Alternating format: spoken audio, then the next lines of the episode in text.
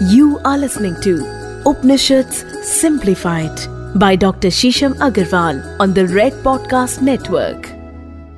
अवधूत कौन होते हैं आपने देखा होगा अक्सर बाबा जो अपने आप को अवधूत कहते हैं एज एन अवधूत आइडेंटिफाई करते हैं वो आ, कहीं चल रहे होते हैं कहीं बैठे हुए होते हैं कभी उन्होंने वस्त्र पहने होते हैं कभी वो निर्वस्त्र भी होते हैं और उनको संसार से कोई भी मोह नहीं।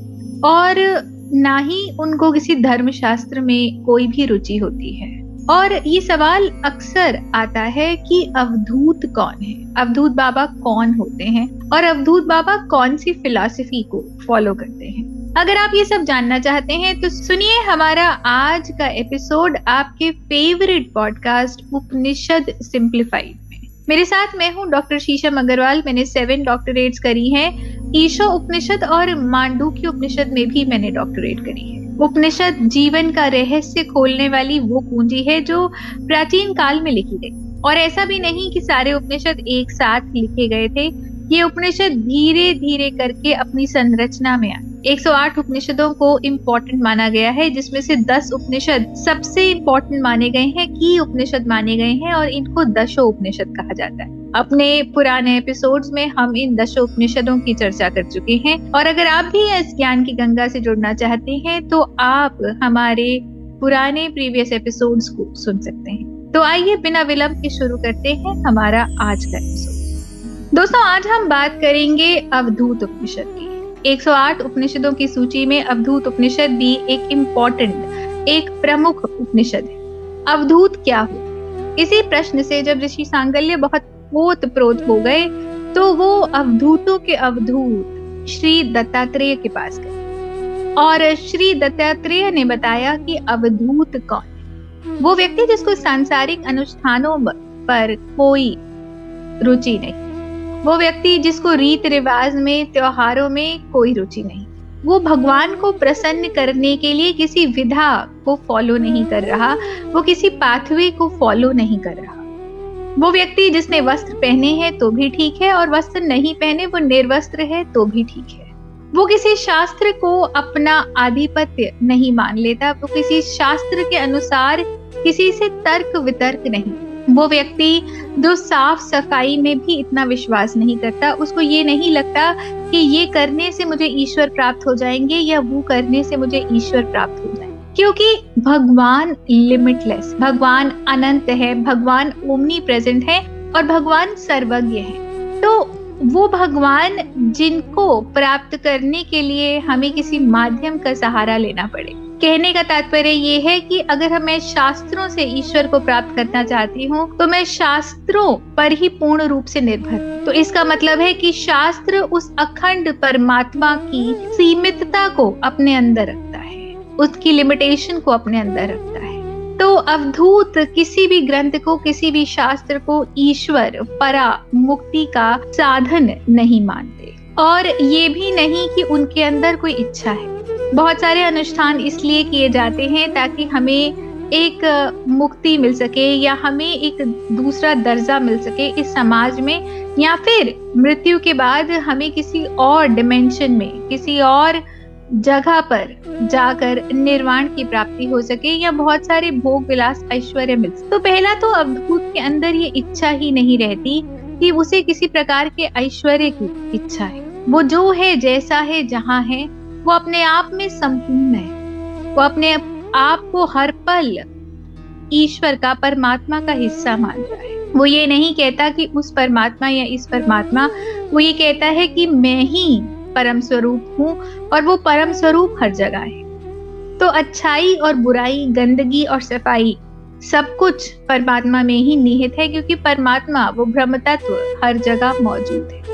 तो उनको किसी डिमेंशन में जाना या उनका कोई इस तरह का गोल होना या कुछ इस तरह का प्राप्त कर लेना जो कि उनका जीवन और बेहतर कर सके, इस तरह की किसी इच्छा से अवधूत का जीवन बंधा नहीं इनफैक्ट जो इच्छा रहित है, वही अवधूत है, जिसके अंदर किसी भी प्रकार की आकांक्षा नहीं। जिसके अंदर ऐसा नहीं कि मैं ये कर लूँगा तो मैं ईश्वर को प्रसन्न कर लू क्योंकि वो हर वक्त ईश्वर की पूर्णता में, ईश्वर की परिपूर्णता में मानता है।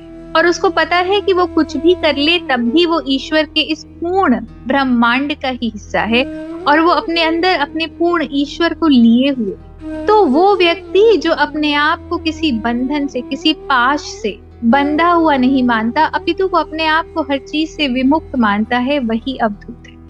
अवधूत को आप कोई भी प्रलोभन दे दें तो वो किसी भी प्रलोभन में नहीं बनता अवधूत को न ब्रह्म लोक में जाने की इच्छा है, न चंद्र लोक में जाने की इच्छा है, न देवलोक में जाने की इच्छा है, वो अपने आप में जहाँ पर है, वहीं पर वो ईश्वर की निराकार सृष्टि का हिस्सा है।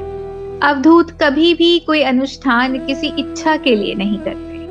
अगर आप अपने आप को ईश्वर से, ईश्वर की प्रकृति में पाते हैं, और एक्सपेक्टेशन रहित जीवन जीते हैं तो एक तरह से आप भी अवधूत हैं। आप अपने आप को किसी व्यक्ति विशेष से बहुत ज़्यादा अटैच नहीं पाते। और अपने कर्म को सिर्फ़ इसलिए कर रहे हैं क्योंकि आप एक कर्म क्षेत्र में और कर्म भूमि से जुड़े हुए अपितु फल की आकांक्षा नहीं। किसी को इम्प्रेस कर अपने को उस निराकार परमात्मा से एक मानते हैं तो आप असली में अवधूत हैं।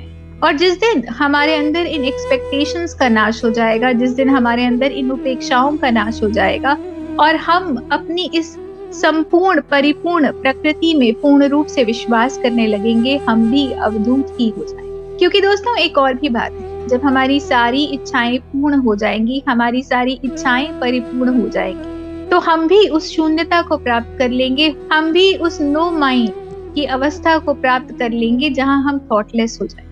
अगर आप उस थॉटलेसनेस को प्राप्त कर लेते हैं, आप उस शून्यता को प्राप्त कर लेते हैं तो आप अपने आप में अवधूत। ऐसा कुछ भी नहीं जो इस धरा पे है, जो आपको बाँध के रख सकता है।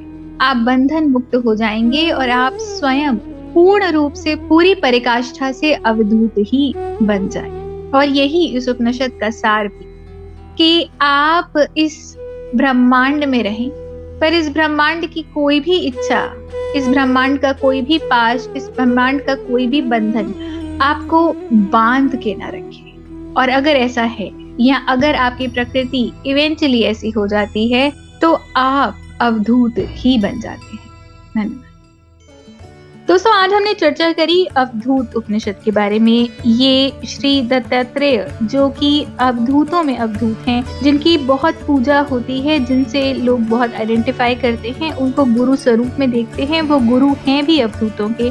उनके बारे में चर्चा करी और उनका क्या कहना है अवधूत के बारे में? अवधूत कौन होते हैं, क्या होते हैं, और किस तरह से हर व्यक्ति अपने आप में अवधूत है? क्या हम स्वयं में मानव हैं? हमारे अंदर मानव प्रवृत्ति है या हमने अपने आप को मानव मान लिया है? संस्कार हेतु। अगर आप इन सब के बारे में जानना चाहते हैं तो आज का एपिसोड आपके लिए था। लगातार आपके डीएम हमें आ रहे हैं। आप किस तरह से लगातार हमारे उपनिषद सुनते जा रहे हैं, हमारा व्याख्यान सुनते जा रहे हैं, उसको पसंद कर रहे हैं, उसको सराह रहे हैं, हम आपके बहुत बहुत आभारी हैं। आप इसी तरह हमें डीएम कर सकते हैं। इंस्टाग्राम पे मैं आपको मिल जाऊँगी डॉक्टर शीशम अग्रवाल के नाम से। रेड एफ़ पॉडकास्ट पेज पर आप हमें डीएम करिए। फेसबुक पर मैं आपको मिल जाऊँगी शीशम मंसिल के नाम से। रेड एफ़ पॉडकास्ट पेज पर आप हमें मैसेज कर सकते हैं। लिंक पर हम आपको मिल जाएँगे। वहाँ पर अपना प्यार बरसाइए। अपने प्रश्न हमको लगातार भेजते रहिए। बहुत सारे लीडिंग ऑडियो प्लेटफॉर्म्स पर हम अवेलेबल हैं। वहाँ पर हमारे लिंक्स को लाइक करिए सब्सक्राइब करिए शेयर करिए। और अपने व्हाट्सएप ग्रुप पे ज़रूर भेजिए। अगर आप ज्ञान की गंगा से जुड़ना चाहते हैं तो मेरी बहुत सारी पुस्तकें अमेजोन पर अवेलेबल हैं। ओम ब्रह्मांड का नाद साउंड ऑफ़ यूनिवर्स मेरे फिक्रे मेथड टू मैडनेस और कुछ मेरी नई किताबें भी रिलीज़ हुई हैं, पूर्ण विराम, कैसे और हाउ जहाँ पर ये बताया गया है कि बहुत सारी चीज़ें जो हम हिंदू रीति रिवाज में फॉलो कर रहे हैं, उनको किस प्रकार से हम कर सकते हैं?